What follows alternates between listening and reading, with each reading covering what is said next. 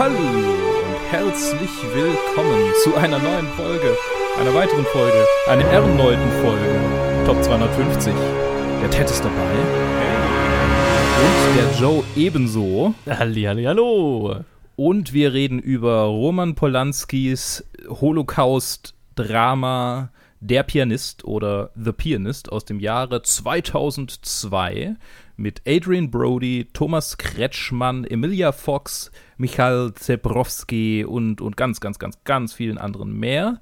Tatsächlich so von den Namen und von den Gesichtern her Adrian Brody der einzige, an den ich mich wirklich explizit als mega bekannten Schauspieler erinnere und tatsächlich auch der, ich glaube, zweite Film, den er, äh, zweite Langfilm, den er gemacht hat, für den er äh, zumindest erfolgreiche Langfilm und äh, auf jeden Fall der erste, für den er, äh, nee, okay, es gibt ganz viele andere, aber zumindest so der, der erste, für den ich ihn so äh, auf dem Schirm hatte, äh, was heißt damals, nicht, natürlich nicht damals auf dem Schirm hatte, aber so der erste, der ihn so richtig ins, ins Rampenlicht katapultiert hat, mit dem Oscar für den jüngsten Rezipienten eines, äh, eines, eines äh, Best Actor, Best, Best, Best Male Lead, wie auch immer es heißt, ist die Kategorie. Lead Actor?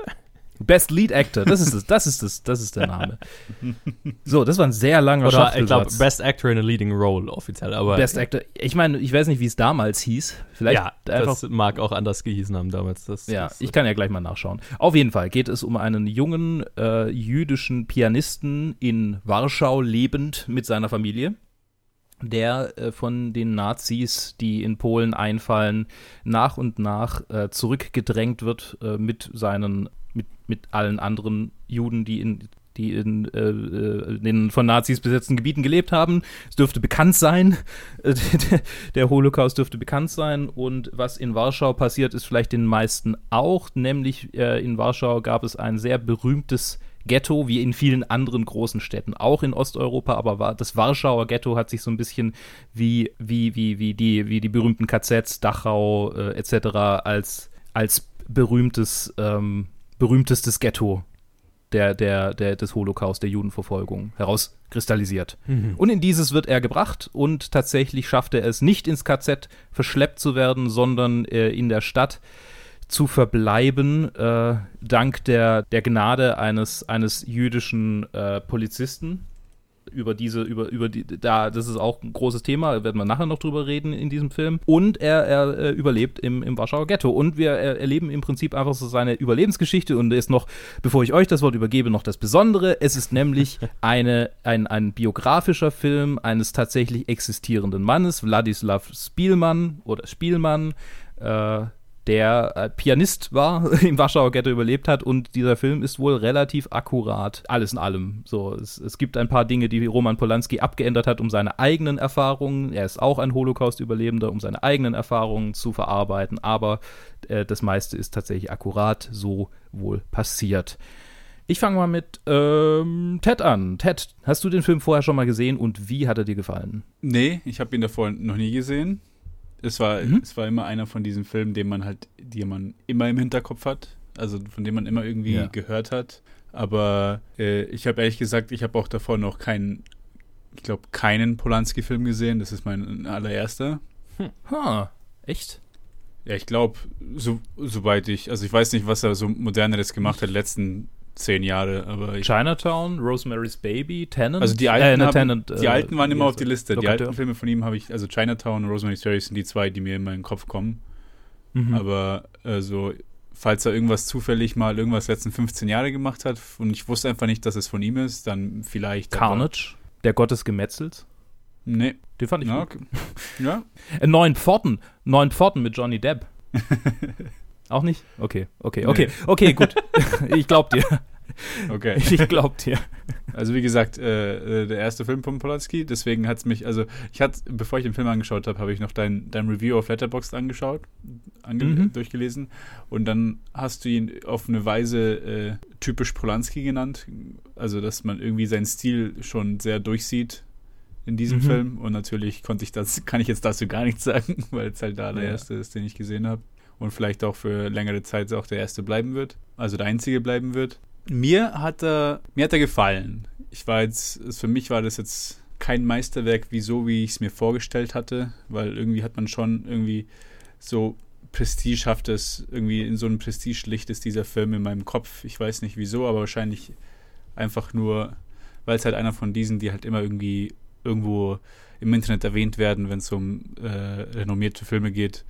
Aber ich kann schon sehen, wo äh, vor allem äh, wieso dieser Film hat er dann auch den, hat er auch Best Picture gewonnen oder nur ähm, ähm, nur Leading Actor?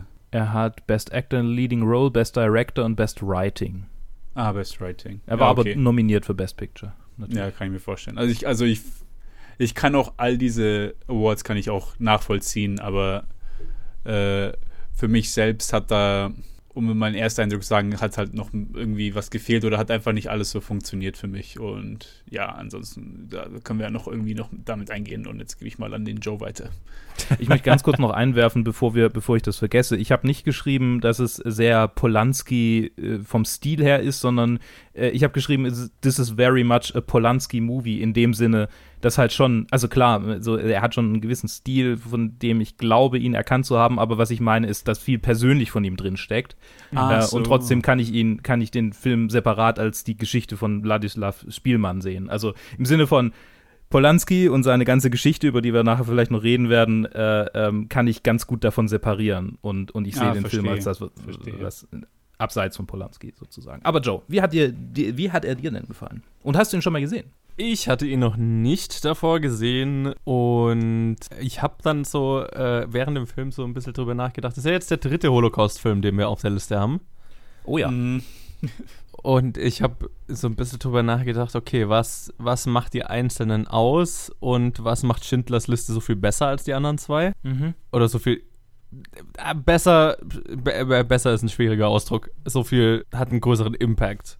Keine Ahnung. Und ich bin dann irgendwie so auf den auf, auf, auf, auf die Kurszusammenfassung gekommen, irgendwie so Schindlers Liste erzählt den Holocaust aus der Geschichte einer Person, die etwas tun kann, um zu helfen und was ist die Moral dahinter.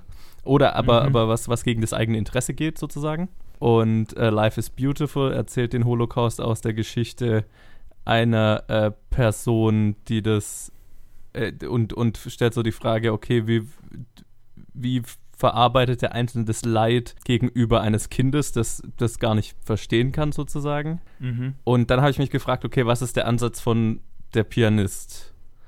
Und ich bin nicht so richtig auf eine klare Antwort gekommen tatsächlich. Ähm, außer es ist, äh, es, es, erzählt uns einfach sehr faktisch einen Überlebenskampf sozusagen. Das wäre die offensichtliche, äh, offensichtlichste Antwort. Ja, genau. Also vielleicht, also ich bin gespannt, was, was bei uns im Gespräch noch rauskommt, weil auf eine, auf eine mhm. tiefgründigere Antwort bin ich nicht gekommen tatsächlich.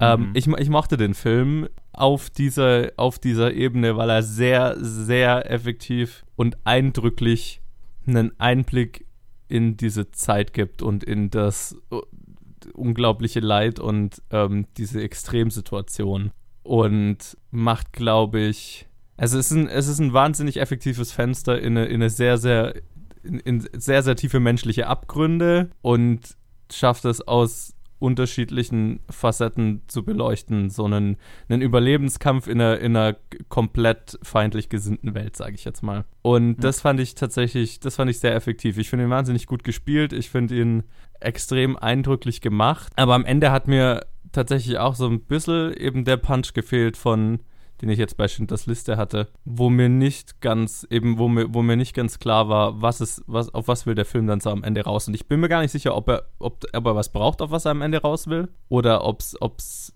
gerade der Effekt, dass, äh, dass dieser Überlebenskampf so eindrücklich und wirklich physisch nachfühlbar quasi was inszeniert ist, äh, dass das schon Effekt genug ist und dass das dass das schon reicht und ob ich dem Film damit unfair, dem Film unfair gegenüber bin, indem ich, indem ich ihn dann irgendwie hier auf, auf die, in, in, den Ring mit Life is Beautiful und Schindlers Liste zerre und sage, okay, und wer macht jetzt am effektivsten? Ich weiß gar nicht, ob das überhaupt eine gute Idee ist, aber das war ja. so mein Gedankengang. Aber ich, also Adrian Brody ist halt, fand ich, also ist krass. Und ja das, das, der, er ist, er ist es, was, was mich so richtig dran gehalten hat. Ja, also ich, äh, das war der Film so am Ende für mich. Es war ein extrem effektiver Einblick in eine, in eine Zeit, die, die man, glaube ich, gar nicht oft genug einen extrem effektiven Einblick haben kann. Ähm, und wo es auch nie schade, das aus so, so vielen unterschiedlichen Perspektiven zu beleuchten, äh, wie nur möglich. Ähm, also ich, ich fand, ich, ich, mich, mich hat er schon mich hat er schon ziemlich mitgenommen, ja. Luke, äh, hattest du ihn davor schon mal gesehen? Ja, ich hatte ihn schon mal aus der Liste herausgesehen.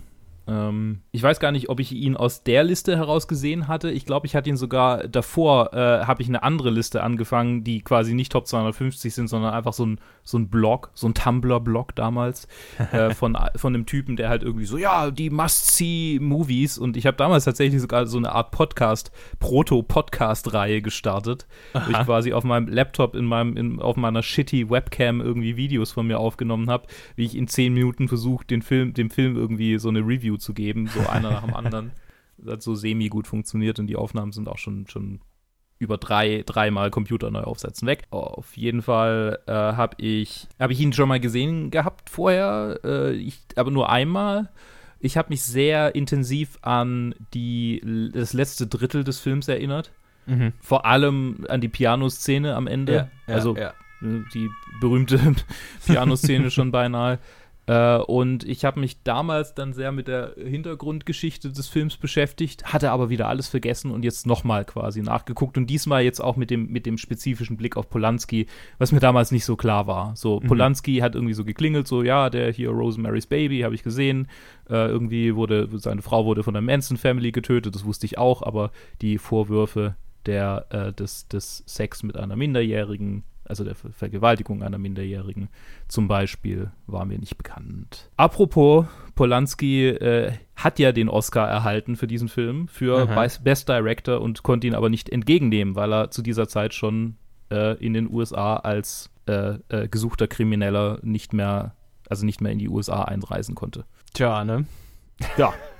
Ja, ähm, aber zu den ange äh, an zu den Dingen, die, die nicht im Real Life um diesen Film herum mega, äh, das ist, das ist schwierig, ne? Das ist wirklich yeah. schwierig, das, das zu retten, was ich gerade angefangen habe zu sagen. Das ist wirklich yeah, schwierig. Yeah, mein Gott.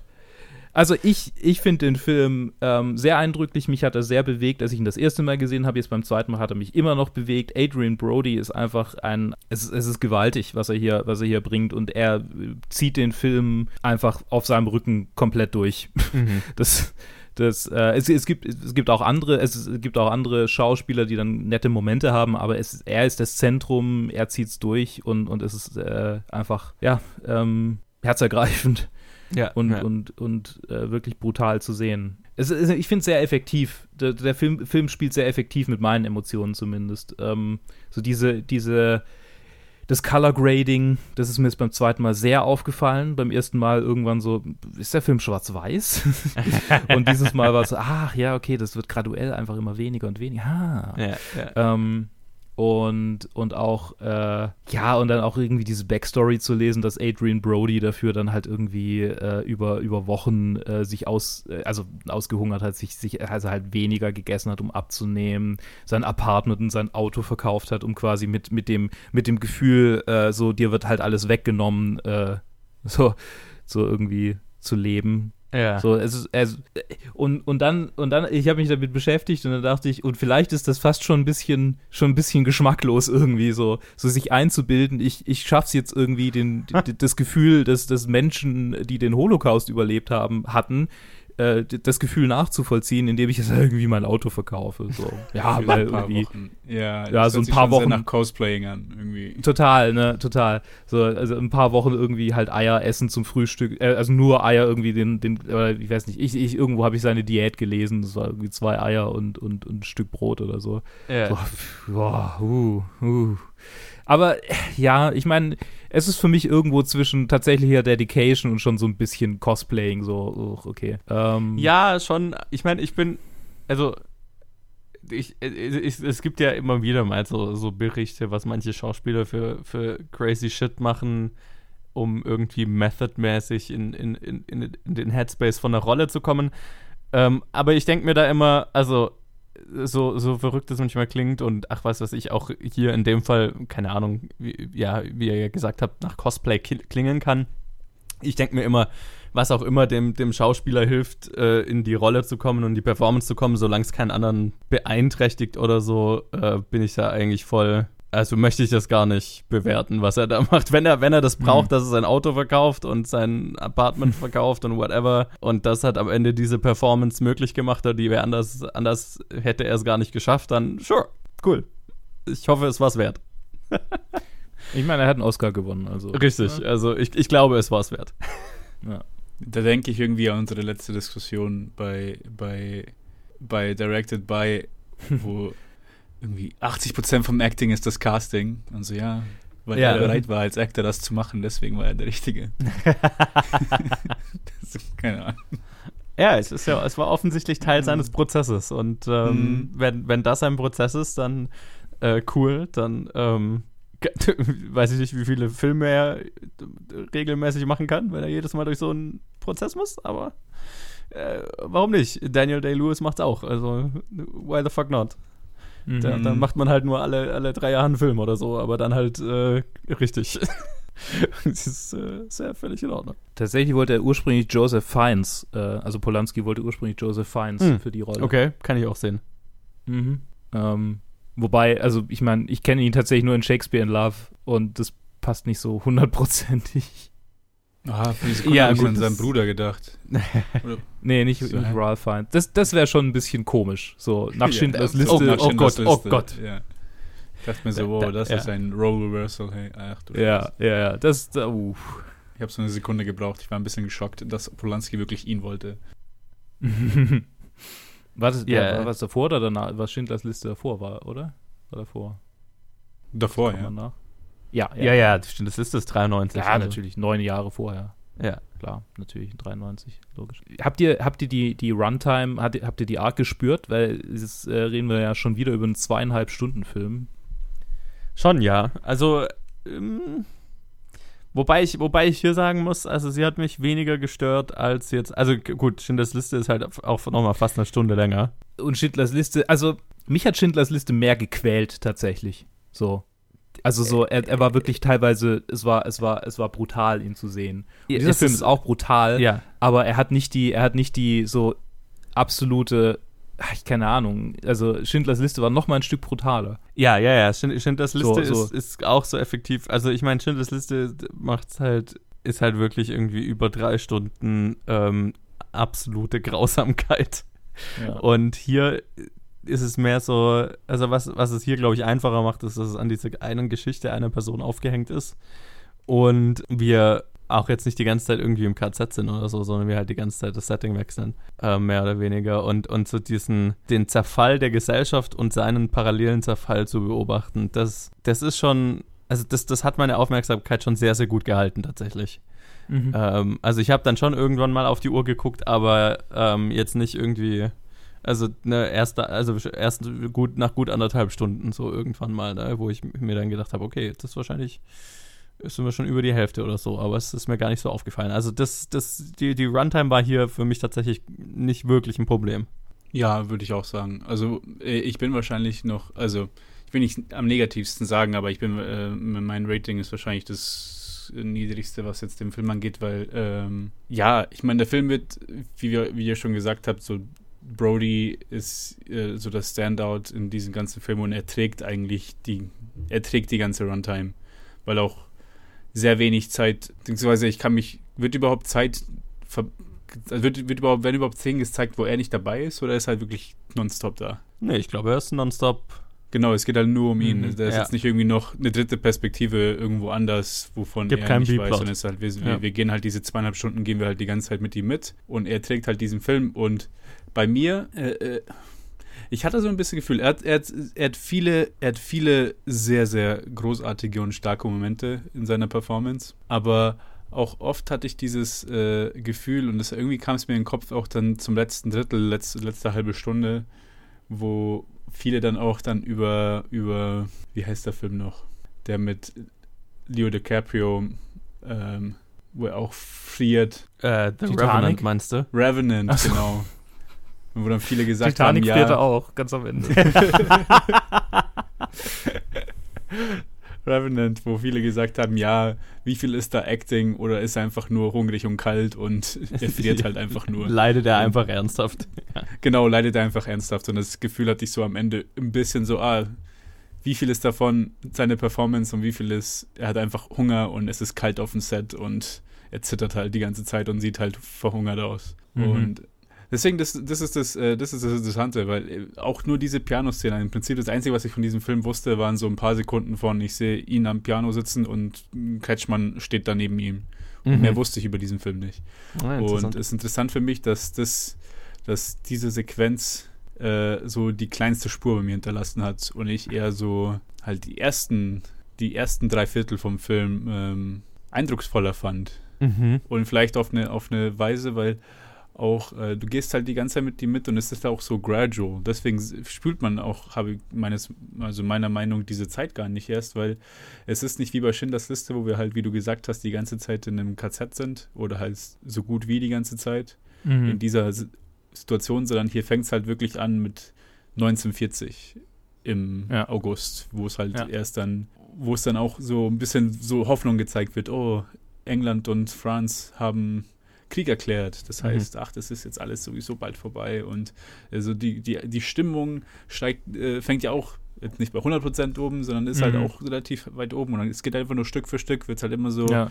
wird dann ihnen runtergeschabt an, an ihrer Menschlichkeit, an ihrer, äh, an ihrer Würde und was halt alles mit ihnen gemacht wird. Und halt zuerst ist es einfach nur so, ja, wir schicken euch in, in dieses Wohnviertel und dann, ja, wir lassen euch auf der Straße tanzen, weil wir es lustig finden und dann halt, und dann wird es halt immer schlimmer und schlimmer. So fängt es ja gar nicht an, vor allem. Es fängt ja irgendwie an mit, mit äh, Bargeldverordnungen und, und, und halt, ja, ja, genau. ganz am Anfang, dass er halt nicht in bestimmte Parks rein darf, ja. nicht in bestimmte Läden rein darf. Also so ne, wie sie die Repressalien halt so nach und nach aufgebaut haben.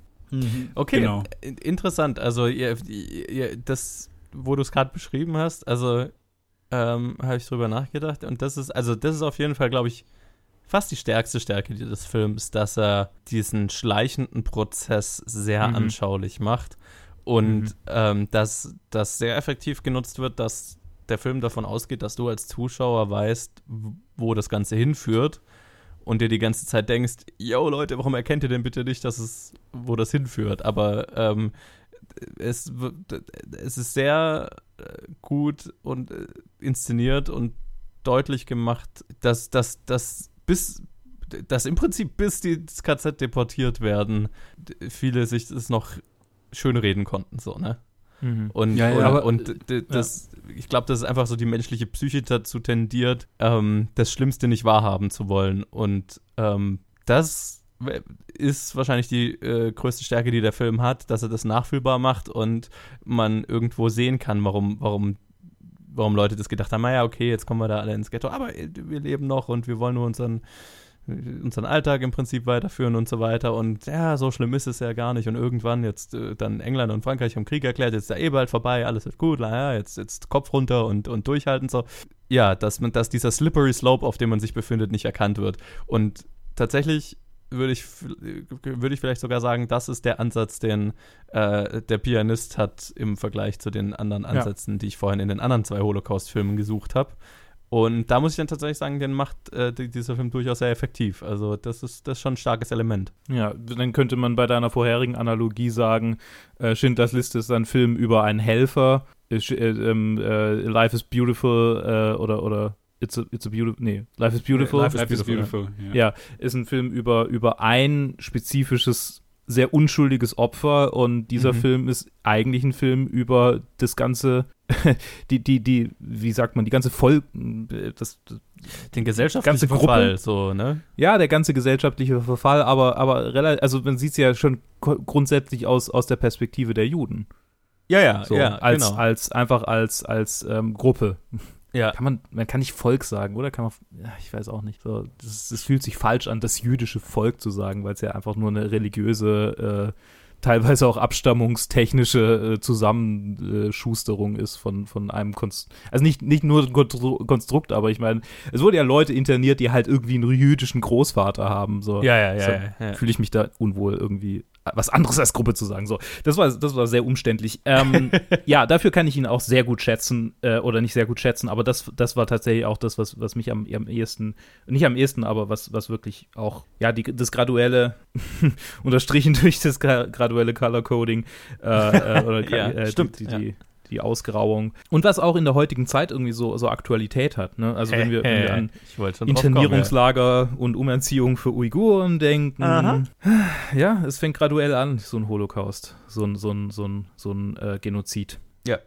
Ja. Und, und halt, ja, also ich finde, das ist, das ist tatsächlich der, der, der stärkste Aktualitätsbezug, so Ja, dieses, definitiv. Es gibt, so einem, ab- es gibt einem einfach das Gefühl von, das ist nicht der letzte, den wir als, als Menschheit erleben werden. Ich, ich, ich würde so es auch nicht mal nur auf, auf irgendwie Genozid beziehen, sondern alles, was irgendwie das Abrutschen einer Gesellschaft in ein unmoralisches System, wenn man es jetzt Mhm. mal ganz breit fassen will, muss ja nicht unbedingt äh, äh, automatisch faschistisch sein, aber wenn man jetzt, keine Ja. Ahnung, sich Ja, ich anschaut, mein- was in den USA abgeht, so, ne, da Ja. fragst du dich schaut dann, ihm halt an, was in Moria abgeht. Also so weit von uns Ja, entfernt genau. ist das jetzt auch nicht. Also, Ja, also, richtig, ja, also ja. man kann den weit, man kann den Stein weit werfen nach China oder USA, aber Ja, Ja. es ist halt vor unseren richtig. Korrekt, korrekt. Völlig Und da, da, da, ich glaube, wenn, wenn man jetzt irgendwie eine Message von diesem Film oder eine, eine, eine Lektion mitnehmen will, dann ist diese, äh, äh, ist es vielleicht, dass es gar nicht vielleicht gar nicht schlecht ist, sich äh, irgendwo auf dem, auf dem Pfad mal umzuschauen und, und sich zu fragen, äh, wo führt das Ganze hin und ist es an der Zeit, sich Gedanken zu machen, ob das in die Richt ob das in eine gesunde Richtung geht, keine Ahnung. Ähm, bevor, bevor es dann zu spät ist und äh, dann äh, die Stadt schon zerbombt ist. Blöd gesagt. So, ne? Mhm. Ähm, ja, das ist, ja. das ist halt, ja, ja, es ist, äh, das ist, das ist ja das Interessante an dem, deswegen sage ich auch, dass es für mich dann irgendwie die, der stärkste Teil war, weil es ist halt auch einfach auf, auf diese Weise halt was historisch Akkurates mit halt, ich meine, Polen war zu der Zeit die Regierung da, auf eine Weise waren das, oder es waren Kollaborateure von Nazi-Deutschland, Mhm. die Allgemeinbevölkerung war vielleicht in Polen auch nicht groß anders als in Deutschland, wenn es um heftigen Antisemitismus ging, der halt überall irgendwie einfach drin war in dieser Gesellschaft. Ich meine, Mhm. der deutsche Raum und Antisemitismus, das ist jetzt nicht, äh, äh, das gab es nicht erst seit 1933, sondern das ist, äh, das ist jahrhundertelange lange Geschichte da drin. Und es wird halt, dieser kleine Schritt nach Polen wird es da nicht wirklich anders gewesen sein oder halt in, in ganz Europa eigentlich. Und da nimmt sich auch dieser Film halt die Zeit und es werden halt so viele, also das wird von so vielen äh, Blickwinkeln halt, wird, wird die Gesellschaft gezeigt, vor, also vor allem halt dann auch im, im Ghetto, aber äh, auch so kurze Einblicke halt den Rest der Gesellschaft. Im, ich meine, im, im Ghetto hast du halt diese, die Kapos, diese jüdische, die jüdische Polizei, äh, die auch dann versuchen, die beiden Brüder da anzuwerben im, im Film. ja, ja. Und dann hast du halt aber auch die, auch so ein, äh, so ein Klassenbild von halt, was halt dann sein Bruder halt Parasiten nennt, sind halt die, vor allem weil halt viele dachten, das, weil es halt sogar Duell ist, denkt man so, ja, okay, das ist jetzt halt jetzt die Situation, aber wir können halt immer noch gut schmausen, die Reichen unter den, unter, unter der Gruppe und wir sagen, die anderen können auf der Straße leben, äh, interessiert mich ja nicht, aber das ist ja Mhm. sowieso bald vorbei, deswegen ist da jetzt auch kein großer, äh, kein großes Denken da Mhm. an, an was Größeres irgendwie zusammenschalten, sondern es ist einfach nur so, ah, okay, wir sind halt seit jeher eine unterdrückte Klasse von Leuten und dann wenigstens geht's uns gut. Ja. Für die, die Geld haben.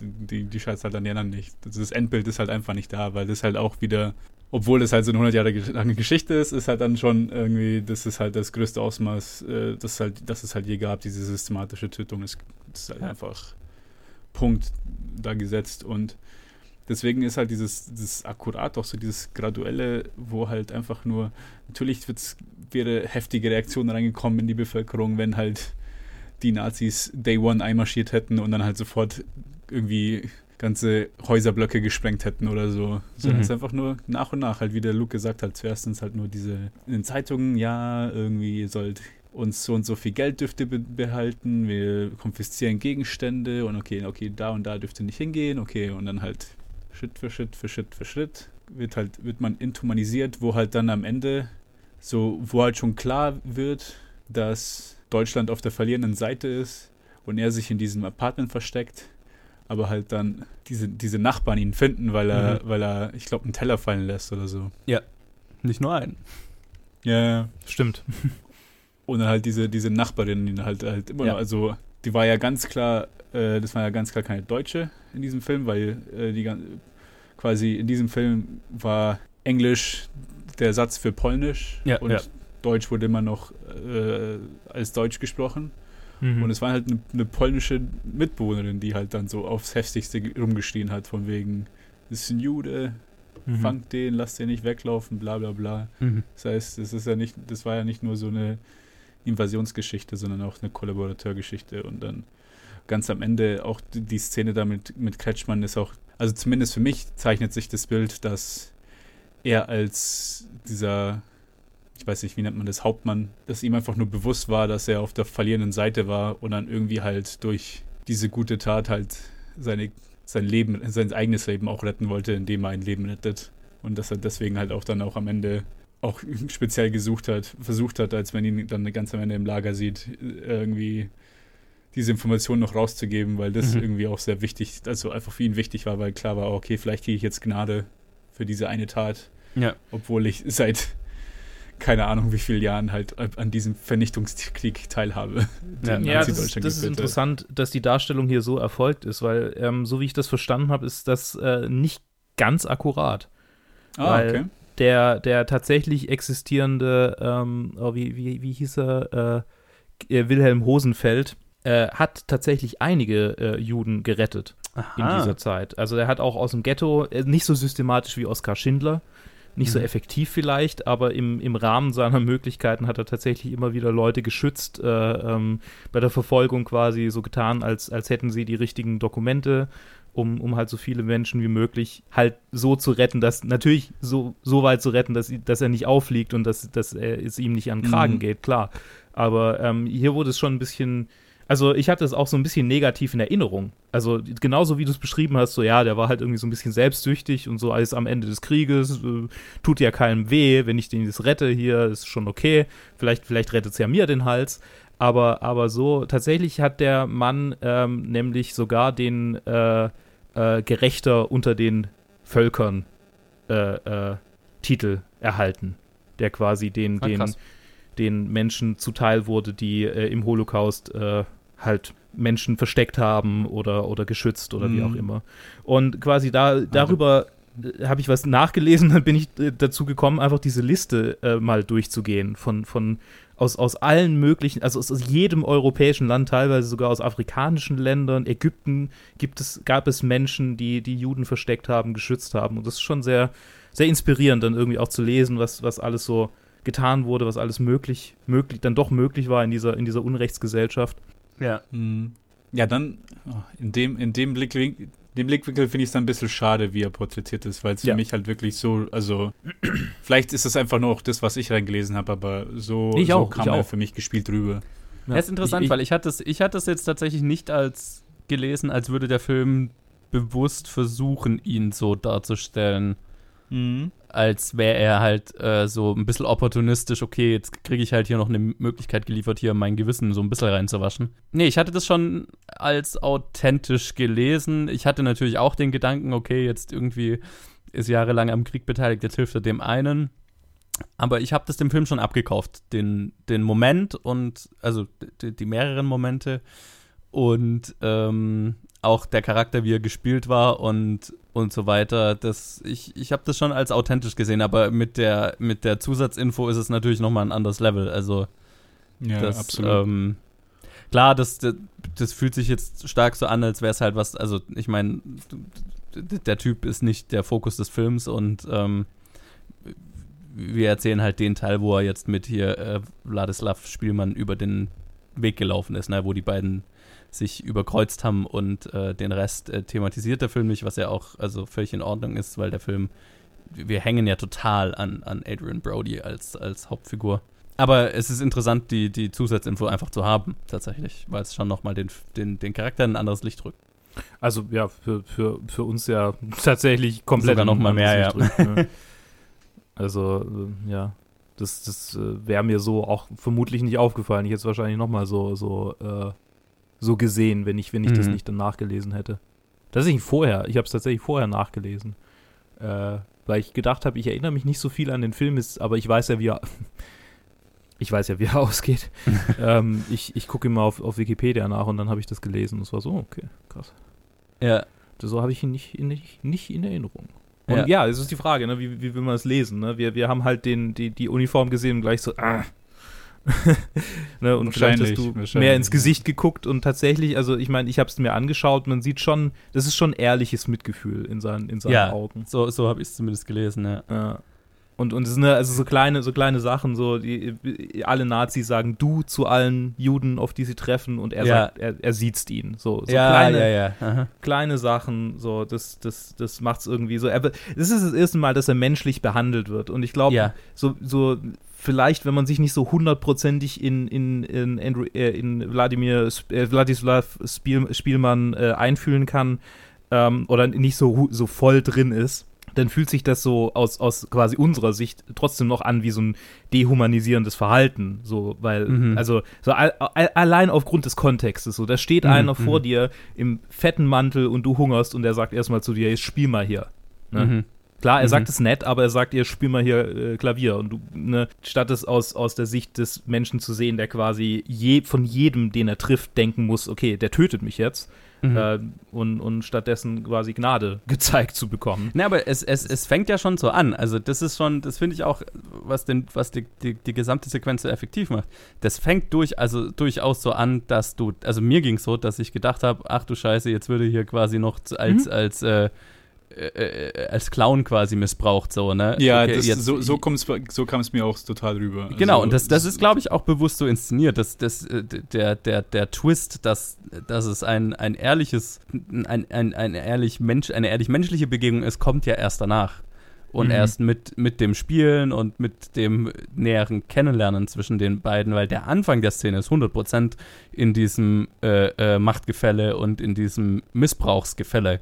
Ähm, und das find, deswegen finde ich das auch so effektiv. Und ich glaube, also ich meine, ich bin auch einfach gerade in solchen Filmen sehr empfänglich für menschliche Gesten, weil ich gerade Mhm. in so, in so Filmen, die so mega hoffnungslos sind, ähm, ich, ich bin immer total, oh, bitte, bitte gib mir einen, einen Schluck Wasser hier in der Wüste sozusagen. Ähm, deswegen war das für mich total erleichternd und sowas nimmt mich dann auch immer total mit, wenn es dann irgendwie so, einen- so einen menschlichen Moment gibt. Ähm, da bin ich wahrscheinlich auch so, also ich, ich, ich, ich äh, hoffe dann auch, dass, dass das real ist Hm. und will das gar nicht hinterfragen. Das, das schwingt da Ja. bestimmt auch mit. Ähm, aber nee, also das, das ist für mich auch total, warum der Moment so effektiv funktioniert, weil es so anfängt, dass du denkst, okay, jetzt ist halt vorbei so. Ja, jetzt haben Ja, wir viel Punkt. über diesen Moment Ja. gesprochen. Es ist auch, Ich- es ist auch der Schlüsselmoment des Films. Also das, Durchaus. Durchaus, Ähm, ja. Nee, aber ich habe gerade so gezögert, weil ich überlegt habe, kann ich noch irgendwas zu diesem Moment sagen? Und dann habe ich das hinterfragt, so will ich überhaupt noch was zu diesem Moment sagen, weil wir es schon so ausgeschlachtet haben. Ich habe ja, ich habe ja kurz gedacht, als er dann, dann hat er ja diese, die, die, die Uniformsjacke an, ne? Und dann, ähm, als dann die, äh, die Russen sind dann später da, ne? Ja. Und ähm, als er dann, dann gibt es ja den kurzen Moment, wo sie ihn für den Deutschen halten und abknallen wollen. Und ich habe so Mhm. kurz gedacht, okay, äh, halte ich Polanski für so, wie sagt man, unreif, dass er ihn jetzt erschießen lässt. Und Hm. dass das halt einfach das Ende des Films ist. Ich habe es kurz befürchtet. Hm. Äh, mhm. Das ging mir, ging mir überhaupt nicht so. Okay. Aber ich meine, das liegt halt großteilig daran, dass mein aktuelles Angucken des Films halt, ne, also ich meine, ich wusste ja schon, wie er ausgeht. Gut, klar. Ja, Und ja. das andere liegt so weit zurück, dass ich nicht mehr so richtig weiß. Also der Moment ist mir jetzt nicht so im Gedächtnis geblieben. Ja, Ja, ich habe so also kurz gedacht, weil, ja. Ich kann es verstehen, aber bei mir war es einfach so, äh, naja, ich wusste, es basiert auf dem Leben eines, eines echten Menschen und dann, das Ja. wird ja wohl kaum erzählt werden können, die zwei Stunden davor, wenn er jetzt dort einfach so mir nichts, hier nichts getötet wurden. ja. Getötet wurden Nee, das, das, das, das ist richtig. Ich habe ich hab tatsächlich, ich habe mich auch überhaupt nicht informiert vor dem Film. Also ich wusste nicht, dass es um einen wahren Typ geht. Ich, ich wusste nichts. Ja, ich hätte Mhm. mir, also ich, bei, bei dieser Thematik kann ich mir nicht vorstellen, dass da jemand ihm einen erfindet, einen Charakter. Also das wäre, ich fände das ex auf eine extreme Weise respektlos, da einfach jemanden hineinzudichten und dann einfach eine Story zu erzählen. Ja. Ach, ich würde jetzt nicht sagen, dass es nicht geht, aber klar, ich weiß, was du meinst. Ja. Ich meine, es wurde wohl schon, also ich weiß nicht, welche Elemente reingedichtet wurden. Glaub, ja, genau, ein, ein Unterschied zum, zum Buch also zur originalen Erzählung Mhm. von Wladislavs, wo- mein Gott, wie oft will ich den Namen jetzt noch butchern? Wladislav Spielmann war, ähm, dass der, der äh, Offizier der jüdischen Polizei, ihn, der ihn hat gehen lassen, äh, Ja. der sagt im, äh, im Film sagt er ja, äh, lauf langsam, also Ja. geh langsam und renn nicht. Und im, Ja. im, im echten Leben hat er wohl gesagt, jetzt renn so schnell du kannst. und er ist halt weggerannt. Und hat sich, also ist quasi außer Sicht irgendwie gerannt und gerannt und, und hat sich dann da irgendwo versteckt und ist dann erst quasi einer Gruppe von, von äh, Bauarbeitern von der Seite her beigetreten. Also Okay. es war okay. so, er, er hat sich einfach versteckt und ist nicht quasi aus der, aus der Situation raus direkt in eine Gruppe rein, die ihn quasi mitgenommen hat und dann, und dann ist er da irgendwie äh, nicht aufgefallen, sondern er hat sich erstmal versteckt und ist dann zu anderen gestoßen. Ähm, Okay. Überhaupt, also ich weiß nicht, welche Details es noch sind, aber ich habe es ja vorher schon, schon erwähnt, ähm, Polanski selber hat den Holocaust auch erlebt und äh, ist wohl lange äh, durch äh, wohnungslos, heimatlos durch, durch das, die polnische Landschaft getingelt, hat sich immer als römisch-katholischer Junge ausgegeben und Hm. wurde einmal fast totgeschlagen trotzdem. So halt als shit. Rum, Rumstreuner, Rumtreiber. Ähm, Ja. hat also irgendwie eine schwere Schädelfraktur davon getragen. Ja, also irgendwie so, es gibt ja auch diese eine Szene, wo der, wo der Junge ähm, einfach, einfach totgeschlagen wird und, Mhm. und äh, Spielmann versucht, ihn, ihn da rauszuziehen. Und das ist so, das ist so, so eindrücklich, so was für ein, was für ein unglaublicher Hass da eigentlich drinsteckt, Mhm, dass mhm. jemand überhaupt in der Lage ist, mit bloßen Fäusten oder meinetwegen äh, Hilfsmitteln, aber halt, ne, also jemanden einfach so, war ja nicht mehr der Kopf irgendwie zu, zu erreichen, so, Mhm. so brutal einfach zu sein. Und, und ich glaube, also ich habe vorher gesagt, der Film ist nicht so brutal wie Schindlers Liste. Ich würde nicht sagen, dass es auf die grafische Gewalt zutrifft. Da sind die Mhm. Ungefähr, Ja. also, also es gibt, es gibt hier wirklich sehr explizite, sehr, sehr heftige Szenen. Und Ja, das das, in, das auch in Schindlers Liste, aber so die Schindlers Liste ist einfach dreieinhalb Stunden lang ein Magenschlag und, und Ja. der hier baut langsam auf.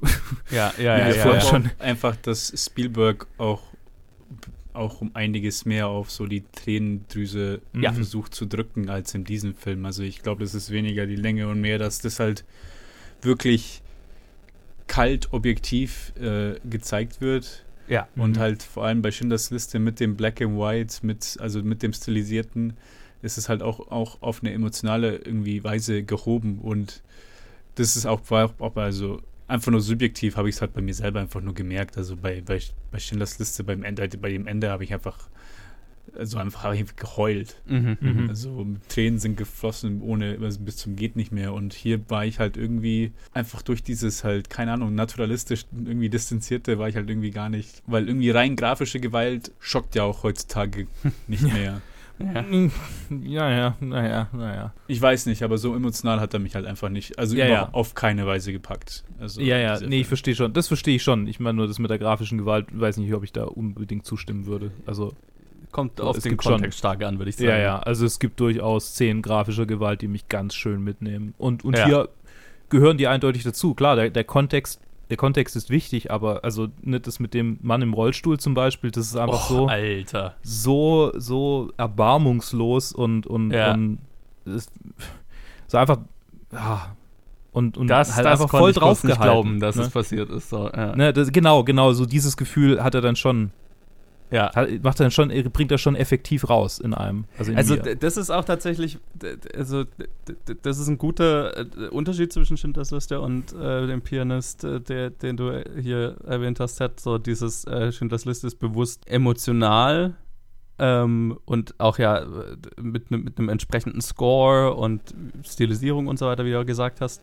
Und das hier ist sehr naturalistisch, sehr matter of fact und präsentiert es dir einfach. Und manchmal ist es heftiger, also gerade in dem Fall mit dem Typ mit dem Rollstuhl, weil ich meine, du schaust halt einfach zu. Und ähm, das ist ja auch, also du bist immer sehr in der, sehr, sehr stark in der, in dem POV von Adrian Brodys Charakter. Ne? Du, du, du, du beobachtest, was er beobachtet und er reagiert wahrscheinlich ähnlich, wie du reagieren würdest. So. Und Mhm. äh, es ist sehr, also du bist sehr stark an diesem Charakter gebunden, auch von der Inszenierung her. Und ähm, dieses, dieses Matter of Fact hat, hatte für mich zwei Effekte. Einerseits, ähm, gerade am Anfang, äh, wenn es erst das erste Mal so richtig gewalttätig wird, was er also zum Beispiel mit diesem Rollstuhlfahrer ist, äh, da hat es mich extrem erwischt. Ne? Ähm, Weil es so schockierend und so, so einfach ist. ne? Sie mhm. schmeißen ja einfach aus dem Fenster so, okay, und das war's jetzt. Und äh, der, der Schockeffekt ist definitiv da und über den Verlauf des Films wirst du, glaube ich, vergleichbar mit Adrian Brodys Charakter einfach taub dafür. Und das ging mir definitiv so. Und am Ende des mhm. Films, ich war definitiv erschöpft. Und ja. ich hatte schon das Gefühl, ich bin, ich bin so ein bisschen mit auf diese Reise, die sein Charakter macht, in, in, in einem Tausendstel davon so mitgenommen worden ähm, und, und habe hinterher so einen er äh, Erschöpfungszustand äh, gehabt und auch irgendwie so eine Taubheit gegenüber allem, was, was da jetzt äh, vor sich geht, weil du halt einfach dann auch irgendwann so ein, keine Ahnung, so eine, so eine, so eine Dauerwelle an, an Gewalt über dich hast ergehen lassen. Ja, und Schindlers Liste treibt es halt am Ende nochmal auf die, auf die, auf den emotionalen Höhepunkt und ähm, das macht er hier ja nicht. Der, mhm. der findet diesen, diesen kleinen Funken Menschlichkeit und der hat mich dann auch echt gekriegt. Also der, der hat mich emotional sehr berührt, ne? Äh, die, die, die Piano-Szene am Ende. Und mit diesem kleinen Funken Menschlichkeit, da lässt er dich dann halt in der Suppe sitzen. Und das war's auch. Emotional gibt er dir keinen Kontext mehr so, ne? Mhm. Und das, das ist ein sehr anderer Ansatz, beide auf ihre Art effektiv. Und ähm, ich meine, gekriegt kriegen tut mich dann die, der, der, der emotionalere Ansatz von Schindlers Liste halt mehr. Aber äh, das, ja, macht jetzt nicht irgendwie, äh, ist nicht kein besser oder kein schlechter, ist halt ein sehr anderer Ansatz.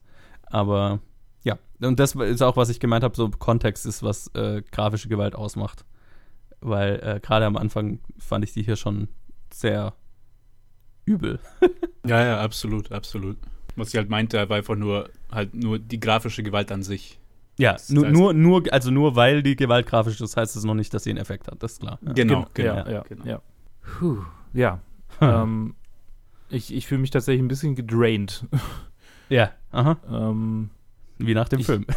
Ja, ja, genau. Gute, gute. Äh, habt ihr noch irgendwas zum Film zu sagen, tatsächlich? Und so unüb unüblich für diese Serie würde ich tatsächlich auch ganz, äh, so das ganze Gebanter irgendwie äh, ein bisschen, äh, also so, es, es, fühlt sich, es fühlt sich richtig an, dass wir sehr, dass wir nur über diesen Film geredet haben, tatsächlich. Absolut. Für mich. Absolut. So, mm, irgendwie. Mm. Sonst würde ich tatsächlich zur Liste übergehen.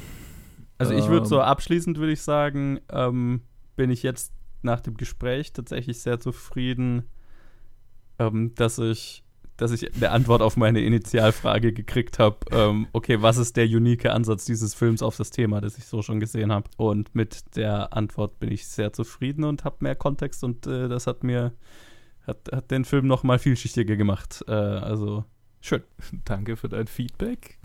Dad, hast du noch was zu sagen? Ähm, nein. Okay. Ich glaube, ich habe alles gesagt. Ich, hätte, ich könnte noch, also ich könnte auch auf so ein Dutzend Kleinigkeiten eingehen, aber mm, das würde ich jetzt lieber lassen. Das wird mhm. dann irgendwie einfach äh, auch nicht, nicht, das ist nicht so, so irgendwie so inkonsequent. Äh, da, da, äh, das war's. Also wenn man, wenn man noch negativen, ne, negativen Kontext zu diesem Film tatsächlich hören will, Lindsay Ellis hat äh, in ihrer Loose Cannon äh, Reihe ähm, zum Thema Oscar-Bait über diesen Film geredet. Da äh, kann man mhm. auf jeden Fall auch noch ein paar Sachen rausziehen. Sie redet nicht so lange über diesen Film, aber sie redet auch über diesen Film. Ähm, kann ich nur empfehlen. Generell Lindsay Ellis hat sehr viel guten Film-Nerd-Content. Shoutout. Ja. Falls ihr sie nicht kennt. Was mich wundern würde, wenn ihr Film-Nerd seid und der englischen Sprache mächtig. So, Pianist ist äh, für mich einer der Effekt, also ich habe einige Holocaust-Filme gesehen tatsächlich oder Filme, die während dem Holocaust spielen und ihn thematisieren. Äh, und Pianist zählt trotz des Regisseurkontextes, trotz der ähm, teilweise äh, äh, entleerenden Gefühlskälte, die, die, man, die man zu spüren kriegt, ähm, äh, zählt er für mich zu den, zu den besten Holocaust-Filmen, die ich kenne. und tatsächlich auch zu den besten Filmen, die ich kenne. Ähm, und er ist bei mir auf Platz 15 gelandet. Mm, hm. Hinter Pulp Fiction vor The Good, The Bad and The Ugly. The Ugly. Genau. Okay. Das ist äh, sehr weit oben. Mhm. Ähm, ich war tatsächlich mit der Platzierung, wo er in der tatsächlichen Liste ist, ziemlich zufrieden, muss ich sagen. Hm. Ähm, es ist ein sehr guter Film. Ich fand ihn jetzt auch nach dem Gespräch, also im Kontext nochmal ein bisschen besser. Aber die, der, der sehr unemotionale Matter-of-Fact-Ansatz macht ihn jetzt ein bisschen weniger effektiv als, als andere Filme. Und deswegen ist er bei mir auf Platz 31. Ähm, okay, der Kontext ist natürlich furchtbar. Er ist auf Platz 31 hinter The Green Mile und vor Avengers Endgame. Witzig, okay. bei mir ist Avengers Endgame auch auf 31. Also. Ah ja. Schön.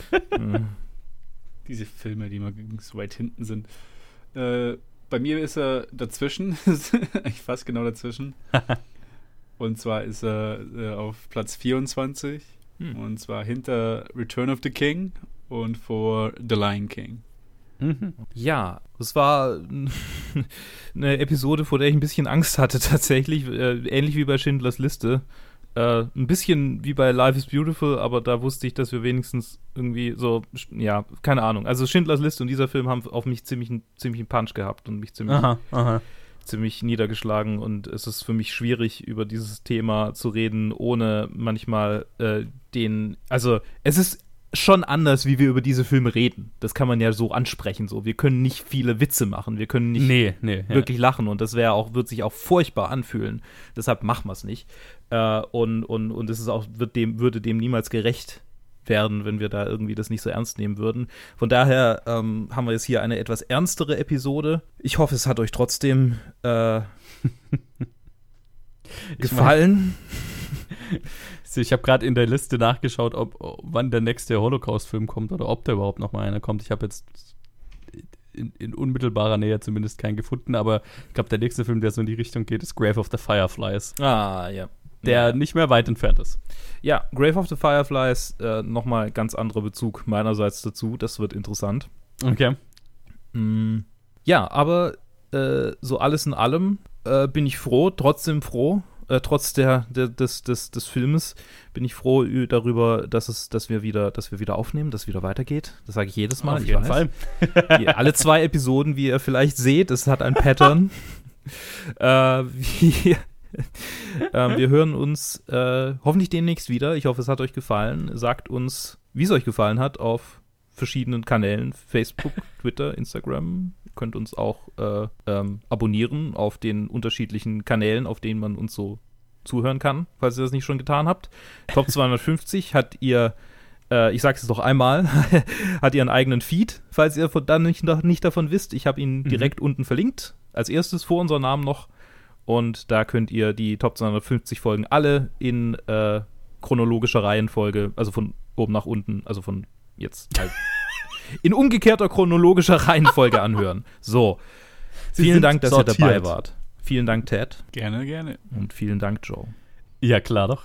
Und wir hören uns beim nächsten Mal, wenn wir über den Arnold Schwarzenegger-Film reden. Den zweiten. Das volle Kontrastprogramm. Dessen halt, Namen ich jetzt nicht sagen will, weil es irgendwie ganz, ganz, ganz zynisch ist. Äh, oh boy. Bis zum nächsten Mal. Bleibt doch so fähig in eurer Profession wie Adrian Brody. Fair enough. Bye.